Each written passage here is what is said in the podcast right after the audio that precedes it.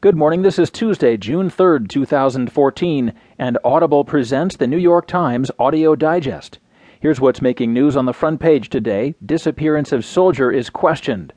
French officials twist U.S. arms in bank inquiry, and France targets flow of jihadis to Syrian war. In today's national headlines, Democrats in coal country run from the EPA. Seattle sets a new standard with $15 minimum wage and reporter's appeal rejected over refusal to identify source. In today's business headlines, hospital charges surged for common ailments, news system for treating cancer seen as hopeful, and China attacks Google as Tiananmen anniversary nears. There will be more business stories, more national and world news, roundup from the sports page, and New York Times columnist Joe Nocera. Now, from the editors of the New York Times, here are the stories on today's front page. The top story is titled Disappearance of Soldier is Questioned.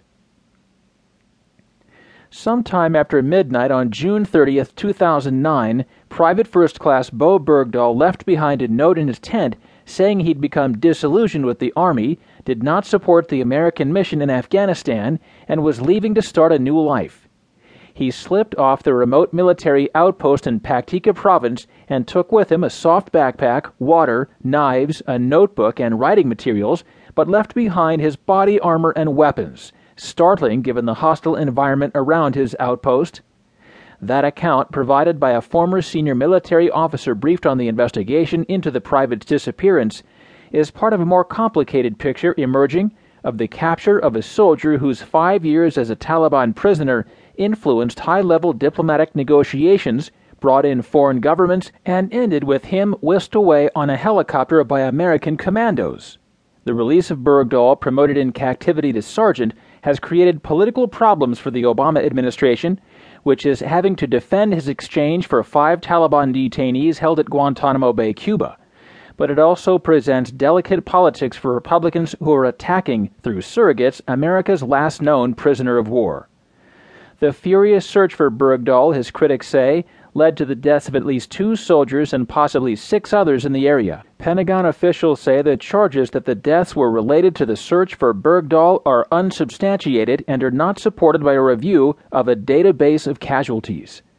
Yes, I'm angry, said Joshua Cornelison, a former medic in Bergdahl's platoon, in an interview on Monday arranged by Republican strategists.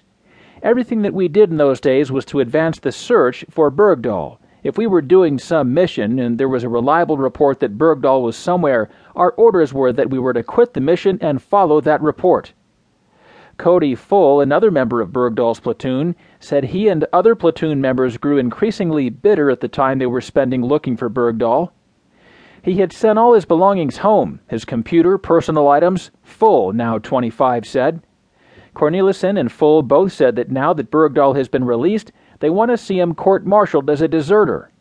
I won't get into the politics, but now that he's back, he needs to be held 100% accountable, Cornelison said.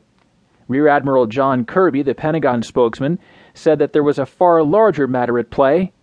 The American military does not leave soldiers behind.